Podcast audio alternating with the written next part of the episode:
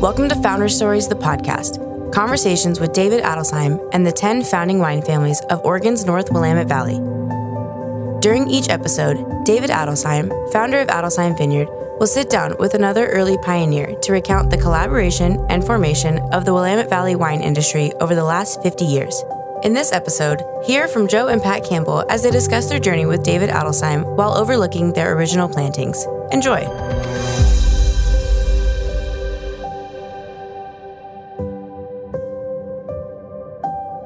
On a Saturday afternoon in early 1975, Ginny and I were driving into Portland for some shopping when we came to a horrible realization. Having recently met Pat and Joe Campbell, we'd been invited for a meal in the house that they just finished building on the site of their newly planted vineyard. We'd been looking forward to comparing notes with the Campbells on building houses and planting vineyards. But we'd spaced out the invitation, and of course, back then there were no cell phones. Chagrined, we called from a payphone as soon as we could. Pat said, No problem, come tomorrow instead. I remember we had rabbit. We were able to chat with Pat and Joe on a sunny October 9th, 2020, sitting in the original Elk Cove vineyard that they planted in 1974. Pat and Joe, thank you so much for letting us come to this is this is the original planting, right? Absolutely. These are It is. uh, our original vines. 46 planted years old. In 74. Yep. So And Dave, thank, thank you before we start for Yeah. all your hard work. oh uh, we'll see. We'll see. Yeah. We'll see. And not only for this, but for everything you've done for the industry. Okay, cut that out. All right. What I wanted to do in starting this video is is to talk about you before you came to the winery, before you bought this property, before you were here, because the group of people that really founded the industry didn't know each other before that. I don't I don't believe that any of them, other than uh, David Lett and Chuck Coury and Bill Full, uh, Bill Fuller, who were in a class at Davis for one year together, but that anybody else knew each other. So, Pat, you grew up in the Hood River area, Right. agricultural. What was the role of wine, if there was one, in your family? Um, there wasn't really any role of wine in our family except for my uncle's dandelion wine, which I never tasted. But um, we we did have a lot of farming going on. We raised apples, pears, strawberries, and uh, so it was great fun. I got to drive the tractor and do grafting of fruit trees, and uh, those were probably my most important jobs. But then there was pulling brush and other things as well. And growing up on a farm like nobody else in the wine industry at the beginning, I can believe. was this something that was in the back of your mind as you and Joe were sort of deciding your way in the universe? Or were you trying to get away from it? Or Not at all. No, I definitely, uh, when we moved back to Oregon from South Dakota in 72, that was my goal is to somehow get into some kind of farming. And uh, we were living in Hood River at that time. And uh, we looked around the valley for south facing slopes. Even in the back of our mind, we started thinking grapes because we knew the industry was starting in the Willamette Valley.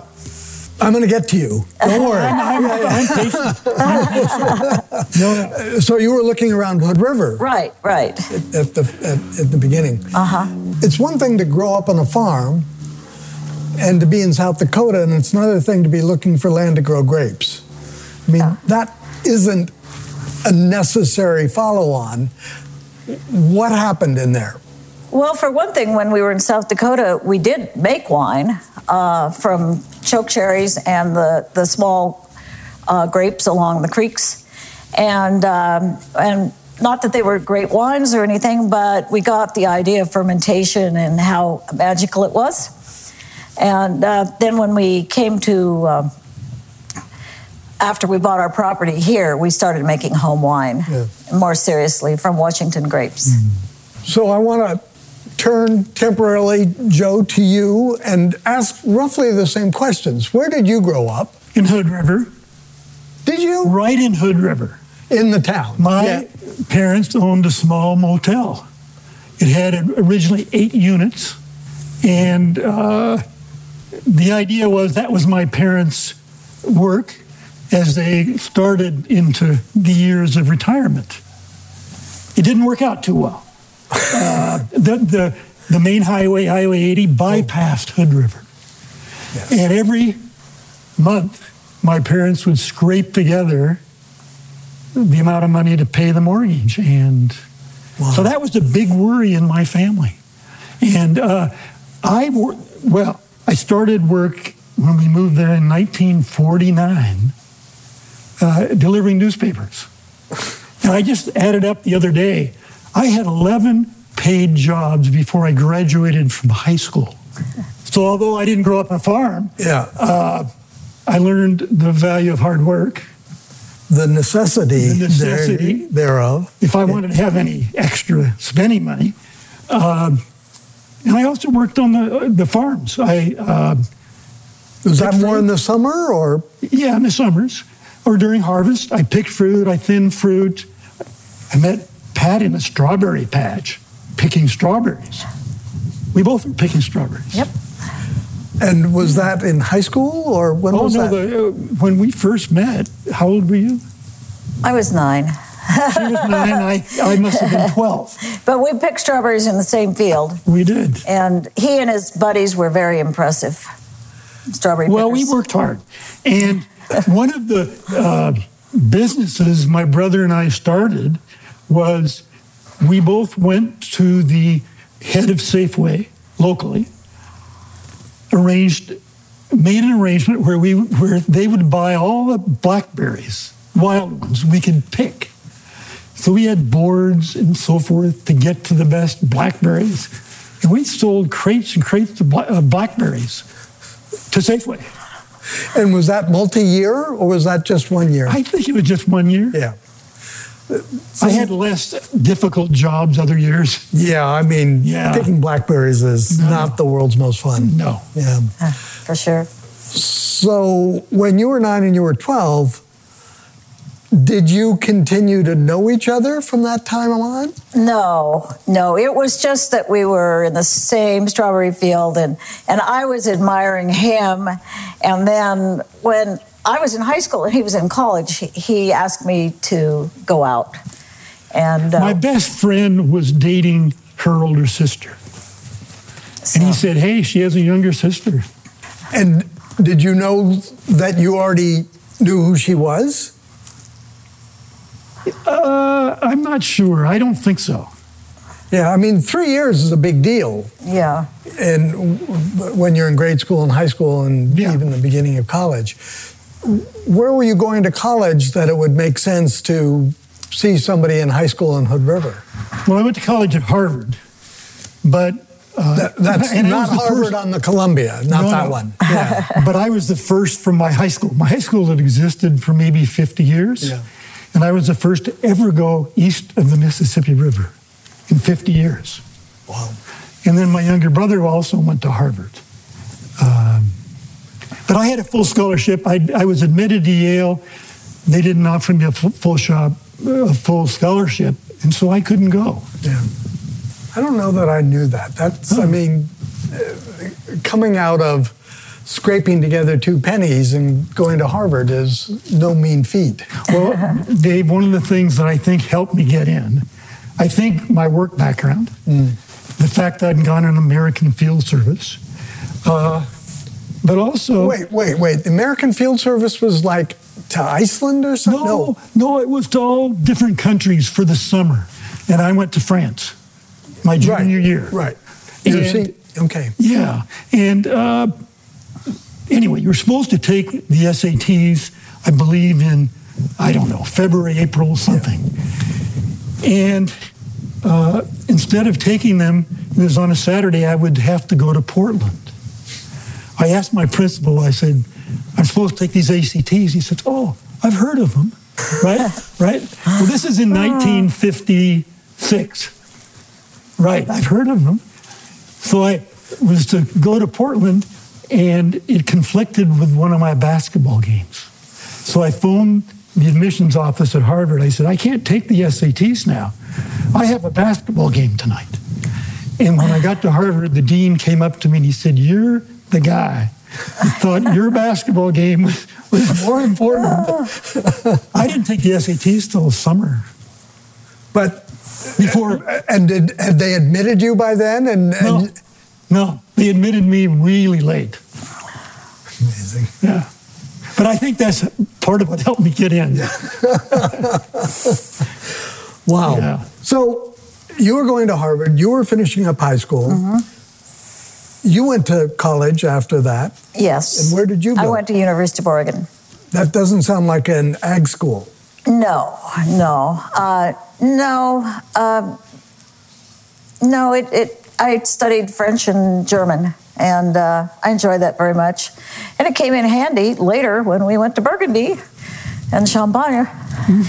So you both got through school. Where? When did you? When did you get married?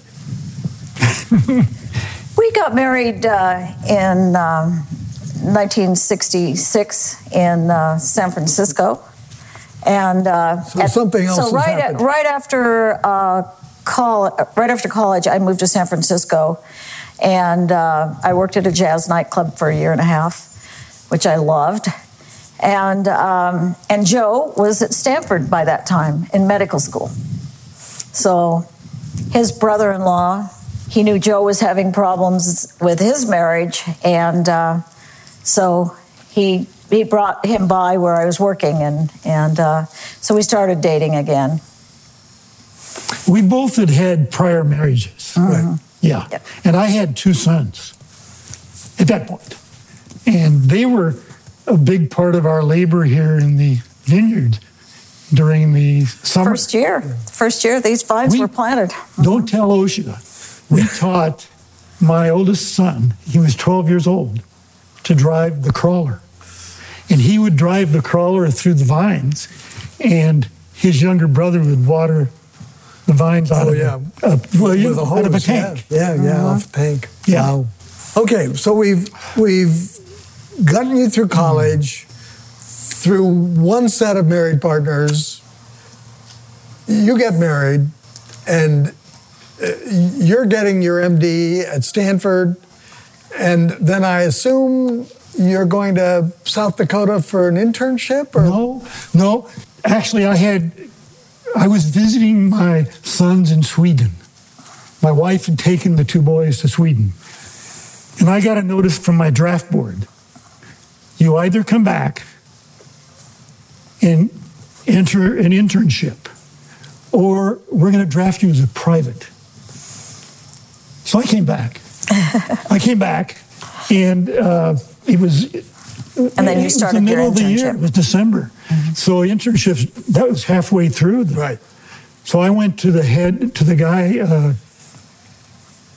Harvey, Harry- Harry, Harry Weinstein. Harry Weinstein. We, we- we were called Harry's boys, and I went to Harry. I, I had applied there before at Mount Zion in San Francisco.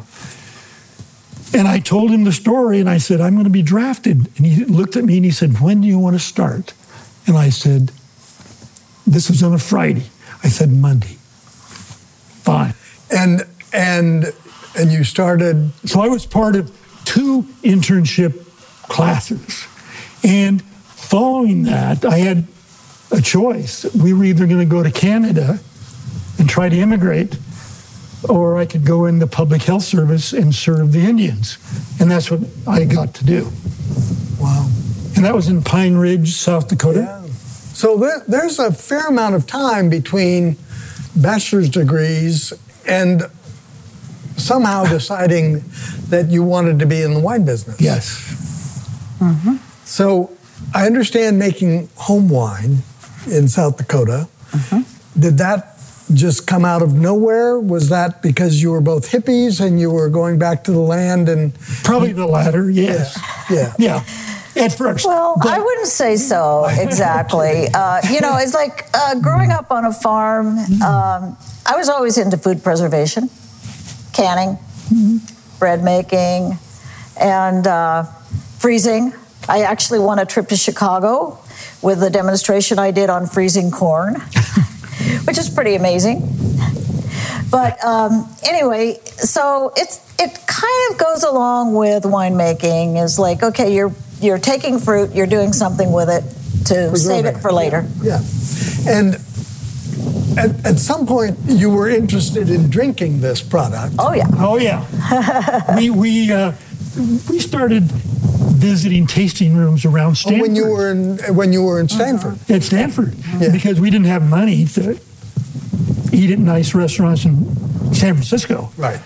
And then uh, an orthopedic surgeon who I studied under invited us to his home and served us really good ones, the, the best burgundies. He And we actually said, did "Hey." a blind tasting. We'd never been in a blind tasting before, and it was they were all white burgundies. It, it was phenomenal. I'm sure Le, Le Montrachet was there. So that really piqued our interest, piqued our interest. And um, yeah, And and then um, while we were um, getting ready to go to South Dakota, uh, we splurged one night, and Joe and I went out to dinner at uh, La Bourguignon, at a restaurant in uh, the Tenderloin in San Francisco, and uh, we had a bottle of uh, 69 Le Musigny. And and you know from then on it's like okay, I think it's Pinot Noir. So that was really really, really, a direction toward Pinot. Mm-hmm. absolutely. And then I think when we looked around here and said, well, what are people planting? It was obvious. It, was, at that time, it was Pinot Noir and, and Chardonnay. Mm-hmm. So you finish your public health service gig in South Dakota. Yes. You come back to Hood River. You start looking there. Did you start hearing about what was going on in the Willamette Valley? How did you come 70 miles west? I think we found this property. We were looking for farm property, and at that time, I was working in the in the emergency department at Providence Hospital on the east side of Portland. So, we- you were living in Hood River and commuting Yeah. into Providence. Yeah. Okay. And so uh, we saw this advertised in the local newspaper, the property. In the Actually, Portland or- actually, the Oregonian. Was the Oregon? Mm-hmm. Yeah. 112 acres, uh, $69,000. And we said, hey, let's go look at that. Had you met anybody in the wine industry at Not that at point? that point. No. But we had been hearing, actually, my dad had even been hearing about what was happening uh, as far as people planting grapes. And uh, so, you know, we've been hearing rumors about, okay, these people coming up from California and planting grapes and sounded pretty good. And so, Dave, when we came here to look at the property, we, we were at the head of the driveway and we looked down. We said, This is it.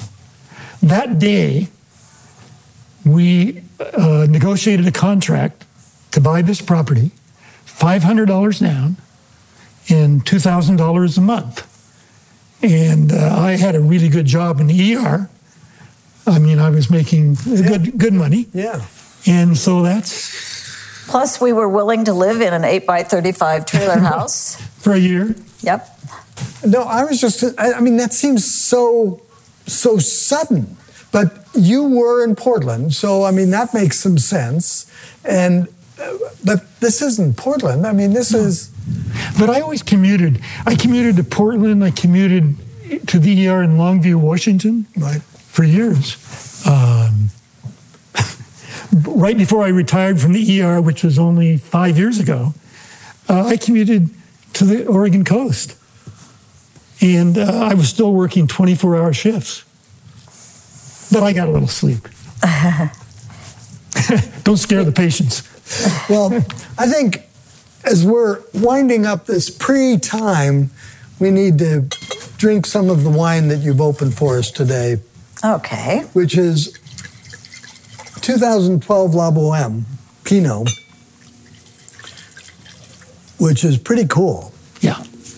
I mean, You want to tell that Oh, story? well, okay. The the La Boheme field is is up the hill. You can actually see it from um, from here if you look straight driveway, straight yeah. up the hill. Well, actually, yeah. You can, Um, and uh, so what we did, uh, we wanted to plant this in 1985, and so we took cuttings from all of our best vines in in the upper field over there, and uh, we had them propagated and uh, rooted, and then we planted uh, the La Boheme field. And so I, I guess what do you call it? Something massive. Uh, oh, oh uh, Selection Massal. se- section massal. So it was not one clone that you took cuttings from. No, yes, it was. well, it Every- was, it was all the plants that we had gotten from Chuck Coury, Yeah. and we think it's Pommard, quite sure. But there were other things mixed in there, and there were certain vines that looked like, okay, these are smaller clusters, these are healthy looking vines, and so we're going to take our cuttings from those those plants. Also, if they if they tended to ripen earlier, at, at that point in time, Yeah, that was needed it. really important. Really? Yeah. because we have a cool site here. Yeah.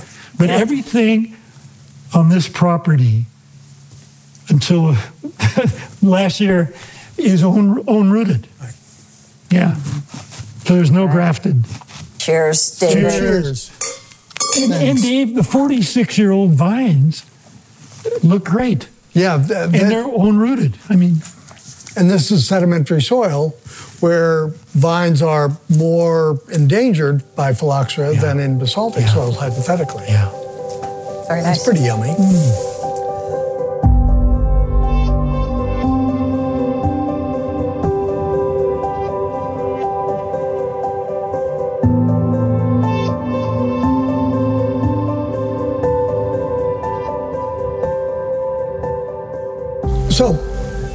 find the property, 1973, right? Right. And Right. you move in a you move a trailer here. You and it was the two of you and your two sons. No, they No, were living in Sweden. they were Sweden. still in Sweden, okay. But they would come, Come in the summer. In the summer. Okay. Eartha's the oldest, right? Right. And when was she born? She was born in 68. So you already had Eartha, Eartha. and Adam at that point. Yeah, they were both. Uh, Adam was born in South Dakota, and then Eartha was a year old when we moved to South Dakota. Dave, I delivered Adam in South Dakota. He did a good job too. Yeah, I did a good job. I said, here's a winemaker. And Anna was born sometime after that. Yes, Yeah. uh, in McMinnville. Yeah. So I, I now have to tell the embarrassing story Okay. of how we met. Oh, no. Oh, no, no, dude. yeah, no, no. Actually, it wasn't how we met. We somehow met you um, before you had wine and before you had a winery. I'm assuming. Um, Absolutely. And and you invited us for a, a Saturday to come over to the house that you had built by then, which would have mm-hmm. meant that it was 75. 74. It was probably 75 by then. Yeah, mm-hmm. 75. Mm-hmm. And um, so, whatever we did, we, Ginny and I were driving to Portland when one of us remembered what our commitment was to be at your house for lunch. Yeah. And so we called you on our cell. No, we didn't. I mean, There were no cell phones. no. there were no cell phones, and so we were sort of, boy, did we screw up. And uh, Not a problem. And Dave, we went that first year with no phone for you. in, in the yeah, yeah, in so the you trailer. probably you might not have even been able to call us. No, I don't know. No, by, by then you were in the I think we house had a we had a phone by then. yeah, yeah. because pretty quickly you started building a, a house, and I assume that you did a lot of that work yourselves. Yeah, we, did. did. We did all. We did it all. The uh, well, we did the the framing, the roof, the electrical, the plumbing, um, a- and uh, the sheetrock. I mean, it was all very exciting because it was all things that that They were were all new things to that us. were new to us, and Yeah, we you had to learn each of those steps. Well, right? we learned pretty pretty much, but uh, we did a crappy job. we didn't do a very good job, uh, but we realized that. Uh, but I still think some of our kids' best memories are from that house, and we didn't learn enough to be able to turn an old barn into our first winery, where we made where we did the electrical, we did the plumbing, and we that made was wine. out in the middle. Where was that It was barn? It was just pretty much straight up the hill By the um, road. before you come to that parking lot. Where the house was. Yeah, where the Near house, the house. near Yeah, where near the the house, house. was. Oh, it's where the barn was. Oh, it was, Yeah. but it was on this side of the Um, road. wasn't yeah. Yes, exactly. Yeah. And, On the east side. And we made wine there for five years. Wow. Uh, so it, it And you- served. It and- served its And, and, and in 77, or no, not 77, in probably 78, you threw a big party where you invited at least the wine community and probably the actual customers to come. And I, I, we certainly came to that and bought a little wine. Um, I looked around in the cellar to see if there was anything left, and I don't think I, I don't think so. Left. Yeah, these. you know, 77 was, for us, I think, a pretty disastrous vintage, our first vintage. It was probably the coolest summer we've ever Yeah. had. But then 78, 79 were really good for us. Yeah. And by that time, we had been, been to France, read everything we could about winemaking. Um, Pat, of course, had a great background in farming. And I had a good background in chemistry. And so, you know, things, things fit together. One of the questions I have is a background in farming and a background in chemistry is great, and even making home wine is helpful. But all of those things are a far cry from running a commercial vineyard and winery and mm-hmm. making wine and mm-hmm. more, Absolutely. more incredibly selling wine. Absolutely. But Dave, that was true of most, not all. I mean, some some came out of UC Davis, which we didn't. But but I don't think that gave them a great advantage. No, I, I, I mean, did 77 was a tough year. Oh. Was it compounded by a certain lack of experience in making commercial wine? It's hard to tell. It's hard to tell. But by, like I say, by 78, 79, we had great, well, relatively really good success. I think the best thing we did in 77 was to uh, buy French oak barrels from uh, your friend Becky Wasserman. oh, Yeah. And, uh, and that, was, that was really, really wonderful to have such good oak. And then we realized, okay, the wine's a little thin, but uh, at least we have really good oak. And of course, oak has been a major part of our winemaking ever since then for the Pinot Noir. Yeah. Who did you first meet other winemakers in this founding generation? And did you go looking for them? Did they find you? What what was Well, Joe has a story about that. Yeah. The first person I met was Dave Lett. And uh, Oh yeah. it was a very brief meeting through a screen door, as I recall. Where you went to his house. Yeah, I went to his house, and it was pouring rain. And Dave came to the door, and he, and he had a terrible cold. And again, it was pouring rain. I don't, I don't even remember what month it was. January, probably. But, but I said to him somewhat seriously, I said, uh, Dave, we're, we're, I'm glad to meet you. Uh, we're thinking of planting grapes, wine grapes. And he looked at me and said, Why do you want to do that? And you know, that's Dave. Yeah. Yeah. But And, and did that conversation then change after that, or was that? I think it did. Yeah. Yeah, it did. I think that most of the people that we met from the, the very young industry at that time, we met at the Tigard Fire Hall, where we would go and uh, get together with other people, taste rarely, but sometimes some of the wines that, that people had made. And, uh, and so we, we, and then we, uh, in 76, we worked at uh, Tualatin Vineyards and helped them with their harvest some because they, they were right up the, Right. the hill from us. And that was a good learning experience. Did did you work in the field in the winery? In the winery, Yeah. Yeah. yeah. Just volunteer labor. No, but that uh, that's actually quite smart. Uh, Yeah. Way to sort of have commercial quantities of grapes around. Yeah. And that was after our trip to, uh, to Champagne and Burgundy, uh, which uh, we, we ended up picking grapes in Champ- Champagne, and uh, and then visiting some wonderful people in Burgundy, uh, and uh, seeing what they did there. And I think that's when we really started getting the idea. Okay, we need to sort of emulate Burgundy, and that's when we decided that even early on in our winemaking, we started making single vineyard wines because we knew that the site was so important for giving the wine the character. And so in 1979, we made wines from three different soil types, 3 Mm-hmm. different vineyards Dundee Hills Vineyard, Wind Hill Vineyard, and oh, then yes, our own yeah, vineyard. Bowers. Yeah, Yeah. Yeah. right. And so we bought, we purchased grapes from those growers. How many For years? probably 20, 25 Yeah. years. For- 25 for Wind Hill and probably 20 for and they became Dundee. uh, some of our very, very best friends. yeah. Well, you and John Bowers were both physicians, Yes. and uh, d- did we had that in common. And there, was there a, a medical cabal? No. um, where No, no, there wasn't. Uh, John is the only one I knew initially, and then we uh, we met the uh, Dan is it Jepsen?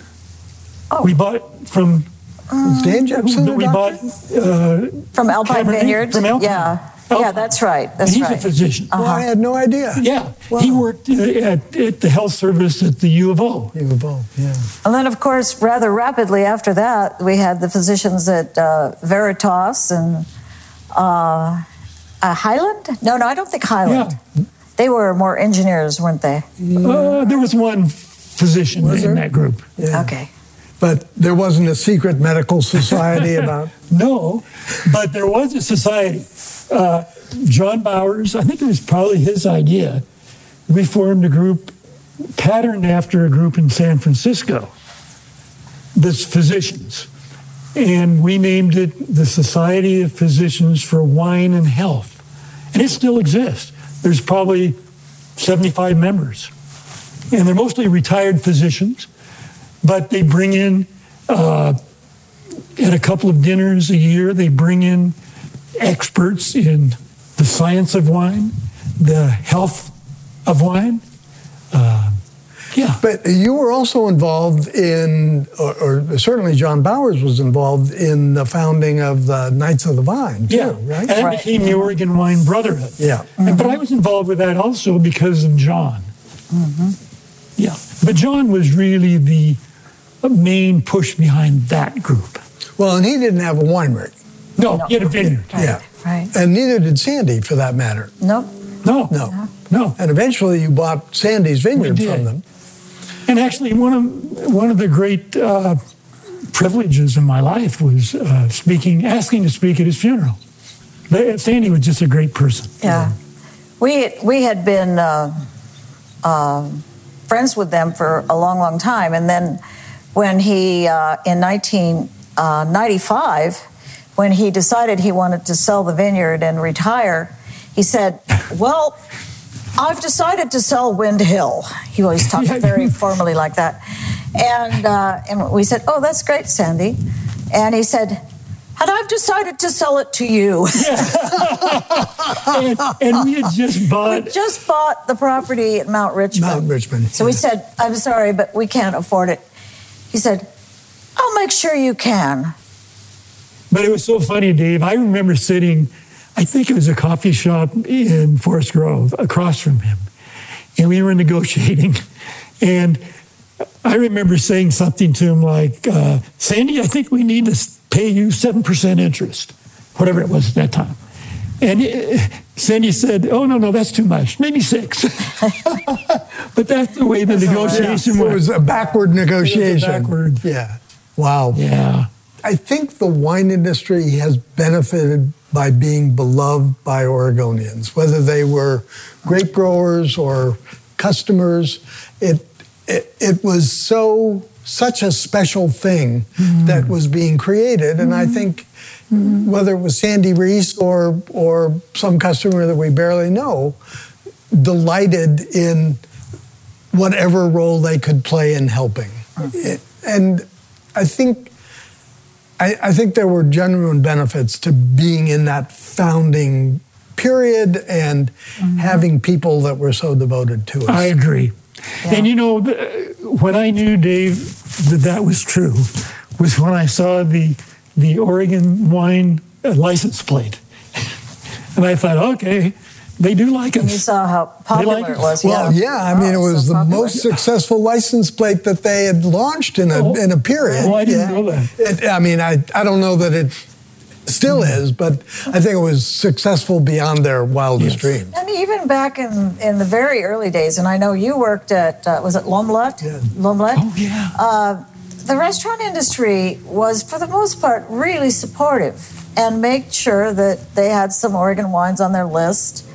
And, uh, and shops like Stroheckers, they made sure that, uh, that they carried Oregon wines. And so um, it was, very, like you say, very, very supportive. And Dave, you know that other places like New York and Boston, it was like pulling teeth.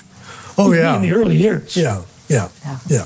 Sure. Yeah. So, starting in '77, you were selling wine. What was your approach to selling wine? Did you sell? I mean, whatever. But I mean, where did where was your wine sold in the beginning?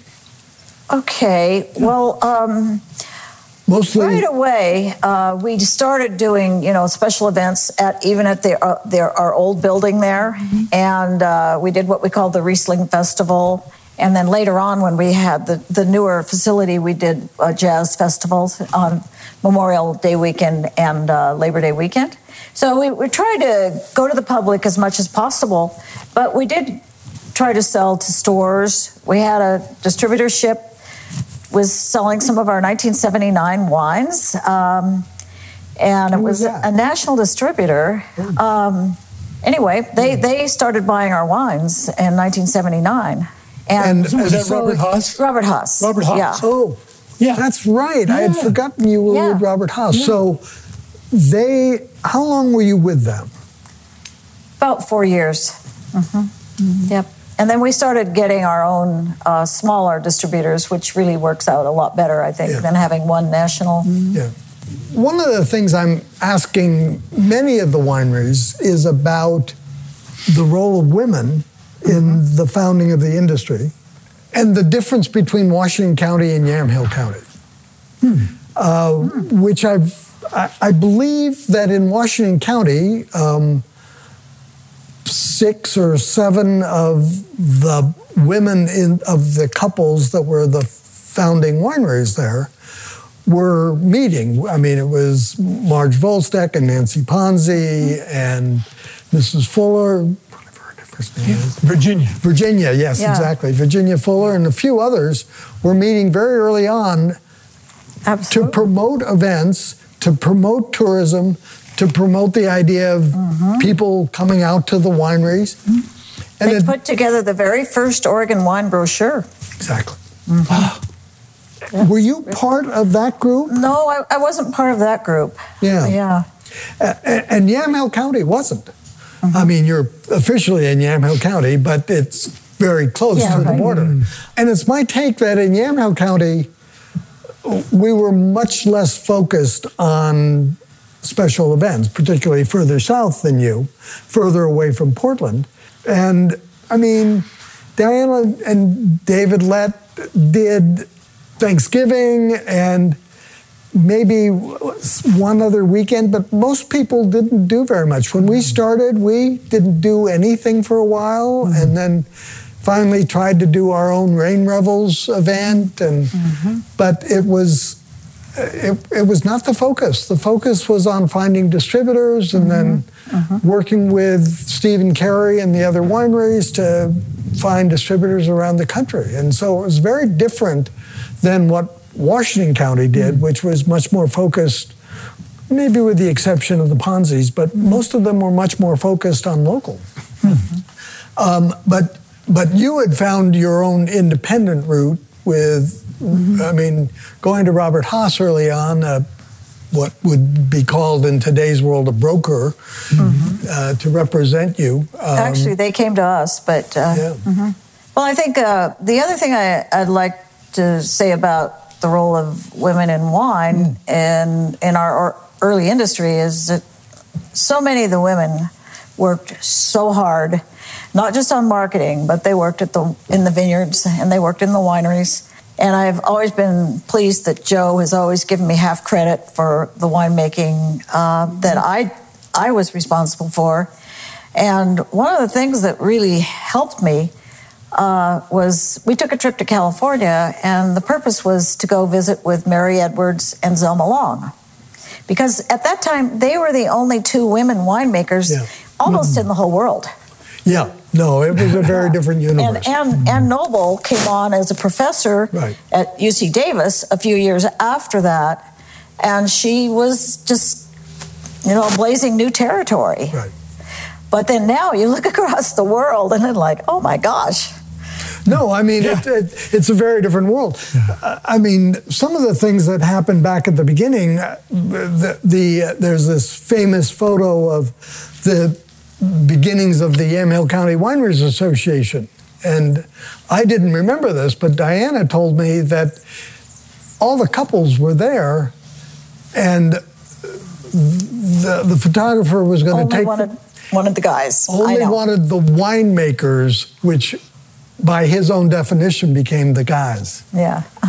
Yeah, pretty And, sexist. and that, that It, photo it was is, very sexist. that photo has uh, stood the test of time too. You see it everywhere, right? well, it has, but uh, it, it it it now for me has a very bleak backstory. yeah. I, Dave, I agree. Yeah, Yeah, and yeah, one one thing we did, and this is my recollection.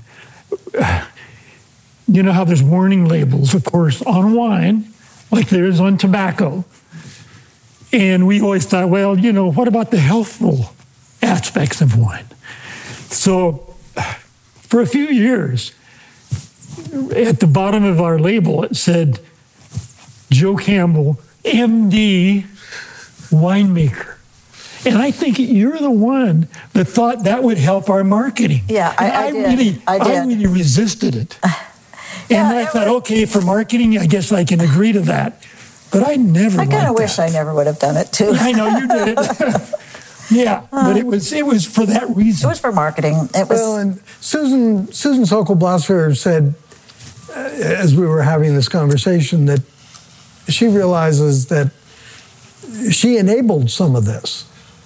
That it wasn't all guys doing it to the women. That women were coming out of a, a society at the time where women didn't have the roles of prominence, and uh, so she she uh, it was interesting to me to uh, and and she and you are two of the women that have actually run the business um, in a way that um, many others never did, and and it was interesting to have her explain what she thought that she had some complicity in it too.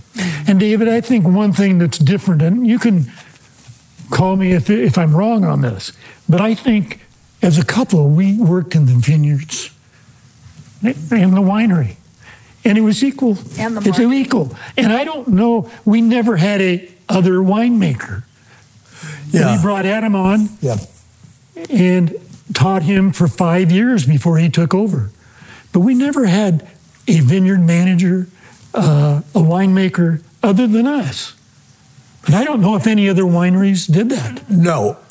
And I mean, my perception of what you did is you were both in charge of both the vineyard and the winery. Yeah. And that neither of you was the vineyard manager, neither of you was the singular And really, winemaker. neither of us claimed that.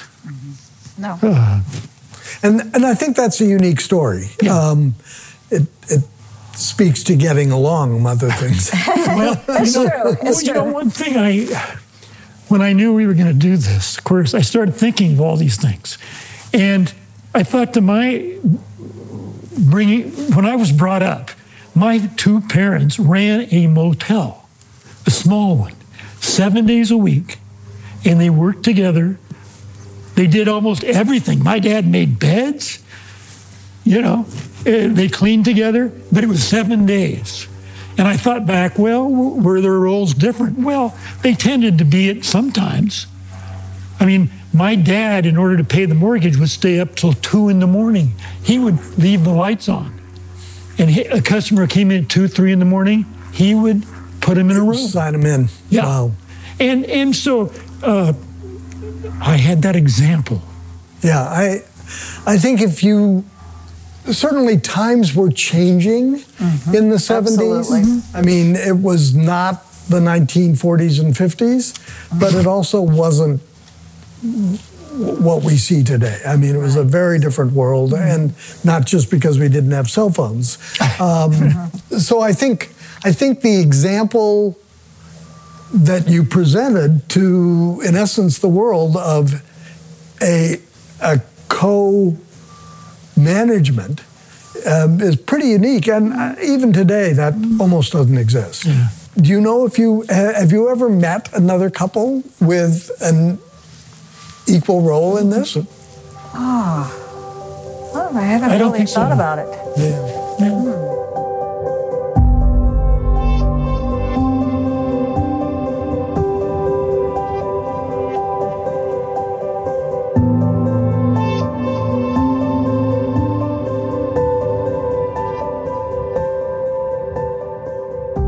Pat, would you discover on the back of the bottle? Would you pick that up and point that out? Sure. Yeah. I'm very proud of this. It says 1979 Pinot Noir, Willamette Valley, Pat and Joe Campbell winemakers. Yeah. That So- that's a, that's a pretty profound statement, in fact. Mm. I was very proud of it. Yeah. As the wine industry developed, were there aspects of the winemaking community that were important to you uh, enough to spend time outside the winery and outside medicine and outside what you were doing to be involved in? Legislation or what, whatever, events? I just, as I remember it back then, we, we did get to the meetings at uh, the Tigard Hall, uh, Fire Hall, and uh, and that that was important to us to get together with other people there. For a brief while, I was on a committee, and I'm not sure even which committee it was. I can't remember, but we we really had our hands full here with our family. Right. And Three kids uh, on top of trying to do everything that we were doing with our vineyards and our winery. So I, I but I I do remember really being so happy that there were people who did this for the labeling legislation for uh, assess, assessing a tax on uh, grapes so that we could use it for promoting mo- winery I mean marketing and also for research Right. One of the things that's amazing in the wine industry is that there is a second generation that was brought up, scared to death, um, and yet has really taken over. And, and it's not just Elk Cove, of course, but No. Adam's got to have been one of the first and uh, certainly Louis taken. Ponzi Yeah. probably right about the same time Yeah, probably so. Yeah. But but but Adam has really taken Elk Cove and really it's really his in a sense, and um, even as he's honoring what the two of you have done, but he's really grabbed it and is is really made it ever more successful. Did you consciously think about what would happen to Elk Cove as you grew older? David, I don't think I did. I think that after the two of us worked with Adam for five years, um, we just had confidence in him that we could walk away and that we needed to walk away and to let him really take control. And we just had total confidence that he would do that. And uh, I mean, he wasn't, prior to those five years, he wasn't going to do it. Right? No, we, he graduated in political science. We thought he was going to be a lawyer. And uh, he didn't. Uh, but he came to us and he said, I want to be a winemaker. Yeah, and it was one of the happiest days of our lives because by that time we were getting pretty tired. You know, we ended up doing this for 20 years. And Adam actually is, I think it's on his 21st year. Yeah, we, we did it for 21, and now he's 20, 21. 21? Yeah. And, and then uh, we're so thankful that Anna joined us and does all of our social media, incredible photography. Uh, a lot of our marketing, you know, our marketing online. online. Now, I mean, we're doing better this year. We just heard than last year. Before the virus, we're doing better than before.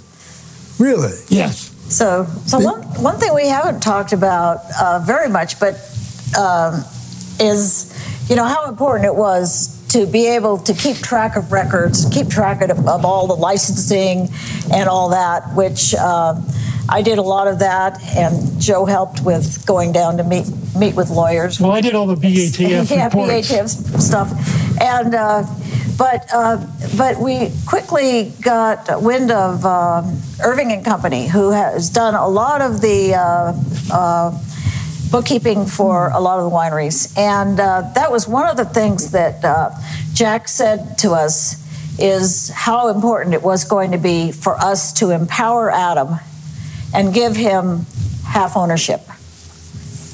And I'm not exactly sure which year that was, but it was quite early. After he'd become winemaker? After he'd become winemaker. Yeah. Right. And, and I think that that's worked out very well for us. And I think for him as well. He really feels like, okay, this is my baby. Yeah, oh, I, I think so. So, so the process wasn't foretold when you were being winemaker while while you were doing it but once he came to you and and said that that's what he would like to do obviously you were pleased mm-hmm. yeah and again he worked with us for five yeah, years no i get that yeah, yeah. and yeah he, he did all the tough stuff and he was very, very cautious in the beginning when we decided we wanted to buy uh, the Mount Richmond property, which was 102 acres. Uh, he he walked the whole property with us and was really, really concerned about, okay, do you think this will be all right? Do you think this will be all right? And, and you know, really thinking ahead. And, uh, and of course, that property, along with the one that we bought across the road, accounts for like 325 acres of our vineyards. So, um, incredibly uh, important to know that this is a good place to farm. Yeah. Well, and then then you've got the two properties in the Chehalem Mountains as well. Right. Was that mm-hmm. was that started before? Was Adam in that house early on? No, we purchased their grapes for how many years? I think oh, about five years. Five years. Yeah, that's right. Of course. And then, yeah, we bought. Yeah. Mm-hmm. And and did you buy the grapes uh, from where you live on in the basaltic part of Parrett Mountain before uh, you? No. No, we never bought those grapes mm. until we owned. I think we were buying those grapes when you bought yeah, them. I think yeah, you were. Several, yeah. several wineries were That's buying right. them. And there's there, yeah, there's one or two. There's still, still, I think, just one. Yeah.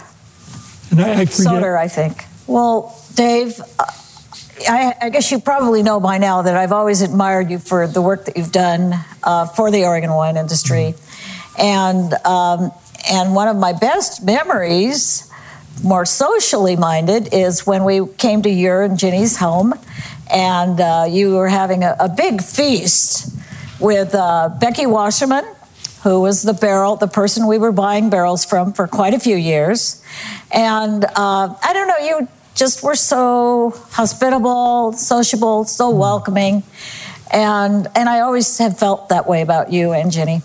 Nice, thanks. And now about Eugenia as well. Yeah. Thank you. And David, as you may know, the two of us are very apolitical, not very political, more so now than ever before. yeah. Yeah. But, uh, yeah, I always just admired the, the legislation that you helped put through and all of the work you did on that and the labeling. Um, yeah. Yeah. And, and uh, like I say, we just weren't involved in that. Yeah, no, and yeah. and I, I, uh, one of the things that we're teasing out by talking to these people is kind of what was the area where they were comfortable, each of them, mm-hmm. and and nobody was nobody was doing exactly what somebody else was doing, uh, and it's it's kind of what made us powerful. The thing about the thing that I always talk about when I'm talking more generally about the Willamette Valley wine industry is the the focus that we had on making great wine from the beginning, and obviously with the two of you working together on that, were you referencing Burgundy in the early days, or were you? Uh, how are you trying to make progress on making better wine as, as, you think back on that? I think in the vineyard more than anything. And is, my recollection is that uh, Richard Smart came to Oregon from Australia and he had done research. It would have been in 1984. Oh, yeah, because he published, I think, something in 1982 uh, with Syrah in Australia, right. where he was really uh, emphasizing opening up the canopy, leaf pulling, exposing, you know, to control disease, right. uh, to ripen fruit.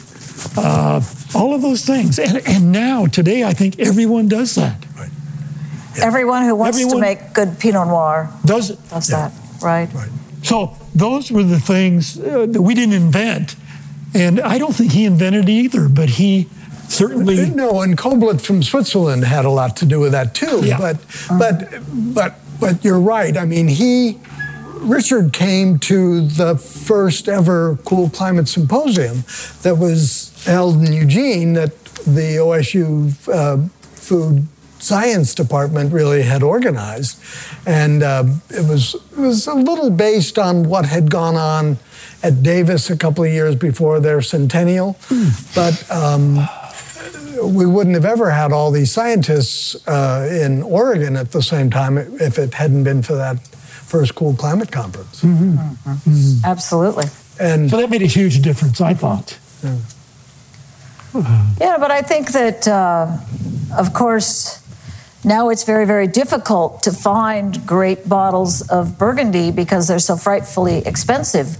But in the early years, when even before we started making wine commercially, we were buying $12 bottles of the finest Burgundies. DRCs and uh, and and and so there there's a high bar there, and and and of course it's something we've always kind of wanted to go after, mm-hmm. and not I don't know whether we'll ever achieve it or where, er, if we do whether people will think we achieved it, but uh, we're working on it. That's a pretty high bar to. to it's a high bar. Yeah. yeah. But we actually bought those DRCs in Forest Grove. Well, no, and then we bought some from Henry oh, Hinsdale from the yeah. the warehouse. Yeah. Most of them. When you look back at the 50 plus years that the wine industry has existed in the Willamette Valley and the 47 years that you've been in business, or 46, mm-hmm. whatever that mm-hmm. math would work out mm-hmm. to be, mm-hmm. are, are there a lot of things that you wished you'd done that you didn't do? Yeah, you know, uh, not made the mistakes we made. um, right. Yeah. Well, I mean, obviously, we could have made better wine in 1985 if we would have done more thinning. We did make probably one of the finest Pinot Noirs from Windhill Vineyard that year, just because they had a small crop. So you can think about that, or you can think about, okay, why did we ever try to ferment uh, Pinot Noir in a in a three thousand gallon tank, right? uh, with no cooling, and and I guess we did have cooling, but anyway, yeah, it's just I mean, so mistakes, but we did learn from them for sure. And what are the things that you think back on that you did right, or that the Willamette Valley industry did right that makes you proud? You first. I mean, well, what, what you guys did first. Well, I think maybe one of the first things that we did, and this was on the advice of Chuck Coury, is we planted our first vineyard. As you can see, it's uh, six by seven. So that was very, very good for getting the kind of quality that we needed to get in our in our grapes. The the narrowness the narrow- of the rows, narrow planting. which was, I mean, we were at 10 feet Uh-huh. when we were planting, so this was extremely narrow. I mean, this is extremely. now a standard planting, Yeah. but David, I think the other thing we did well, uh, my income, we didn't use it to buy a fancy car. Instead, we bought a uh, Lamborghini tractor and we inherited a Ferrari tractor. and we drove about an eight or 10 year old Buick. you know, on the side of the Buick with, with the dust, the kids wrote Birdmobile because we would drive it through, through the vineyard. Trying to rid- chase the getting rid of out. robins. Yep. ooh, yeah, Oh, yeah. yeah. Those early years. Oh, yeah. Now they have a lot more to eat, and they're a lot, with global warming, they don't get here They until. don't get here that early. yeah. No. I, th- I thought it turned out pretty good. We're, I have to say that We're- We're still married. Yeah, yeah, we're very, very pleased with, with how it's turned out. But I, I think it's like still a work in progress, and, and certainly this year is is uh, throwing some real fright Yeah. into us. And as if you can look at, okay, look at the forest out there in the canyon, and are we going to be able to survive um, forest fires and climate change? Uh, so it's it's pretty frightening, but yet at the same time, we have a great crew. We have our our vineyard manager's been with us for over 20 years. Our our assistant winemaker for was it 18 years, Anna? Wow. and um, and then of course Adam for way more than that. Uh, and then we have many people that have, are working for us in, uh, like Jose, who's in charge of our bottling line, and he's been with us for over 20 years. And we have vineyard people also that have been with us that long. And, and yeah, well, go ahead. Oh, well, and that and that provides real kind of comfort and consistency to Yeah, and a historical knowledge of how Yeah. you do things. Yeah. Yeah, and I think, David, I'm very proud that we've been able to provide health insurance for our full time workers, all of them. And we've provided a retirement program for them, although not all of them use it. Right. Um, yeah, we're very proud of that. Mm-hmm. Absolutely. I'm going to take this opportunity to do one more toast, but for do that. doing so many things correctly. Congratulations Thank to you. Thank you, Dave. Yeah. Oh my gosh, and congratulations on 50 years. That's wonderful. Wow. Thank you. Thank you for listening to Founder Stories, the podcast. This episode was produced by Adelsheim Vineyard in partnership with House Below Productions. New episodes are released monthly, and you can find them on Stitcher, Spotify, Apple Podcasts, and Google Podcasts. Visit our website, adelsheim.com slash 50 years, to watch full interviews of David Adelsheim with the other founders of the Willamette Valley wine industry. And join us as we pay homage to half a century of lofty dreams, pioneering spirits, and world class wine.